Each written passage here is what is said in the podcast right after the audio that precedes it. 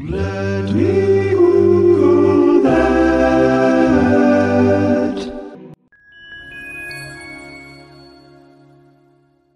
So I don't know if there are awards for the best volcano name ever, but if there is, I think that uh, the artist formerly known as Mount Kick 'em Jenny, colloquially known as just Kick 'em Jenny, should probably win. So Kick 'em Jenny is an active underwater volcano, uh, or seamount, which is a mountain under the sea which doesn't breach the surface of the water, so therefore, no, it is not an island. In the Caribbean, about five miles north of Grenada, it rises up from the seafloor by about thirteen hundred feet, and the first recorded activity was in nineteen thirty-nine, though obviously we have to assume that Jenny was active long before that. It was just that in July of that year, there was an eruption that was large enough to break through the surface and send debris like nine hundred feet in the air, and generated a series of tsunamis, so obviously everybody in the immediate vicinity of Jenny figured out that she was there. So Jenny has erupted about a dozen times since we started tracking activity in nineteen thirty-nine, although none have matched the power of that initial eruption. Mostly they've just been detected by seismographs, though the larger ones can often be heard underwater or felt on nearby islands. So it is not as though they are insignificant. Kick 'em Jenny is generally at an alert level yellow, meaning that marine vessels passing through are advised to stay within a five kilometer exclusion zone. Although in two thousand fifteen, the level was briefly increased to an orange, which is the second highest level because of increased activity. Now, oddly enough, although this was considered an eruption and a two hour long eruption was in fact recorded, there were no signs of activity or disruption at the surface when the scientists did a flyover. But since Jenny is in a maritime shipping route, you cannot be too careful. Even though a sizable eruption wouldn't necessarily pose a direct threat to the islands, it could definitely fuck up some boats. So some researchers have suggested that Kick 'em Jenny could cause a tsunami intense enough to reach the U S,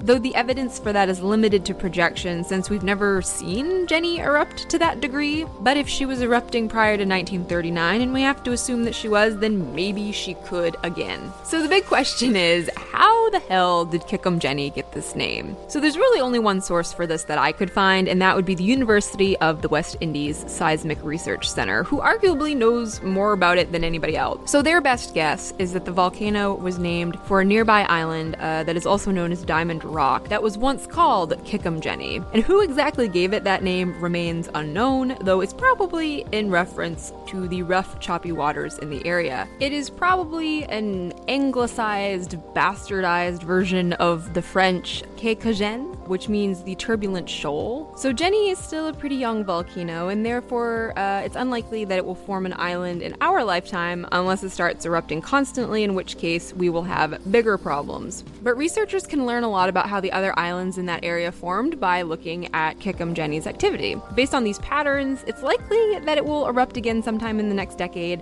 though exactly when and how big of an eruption it will be is anybody's guess.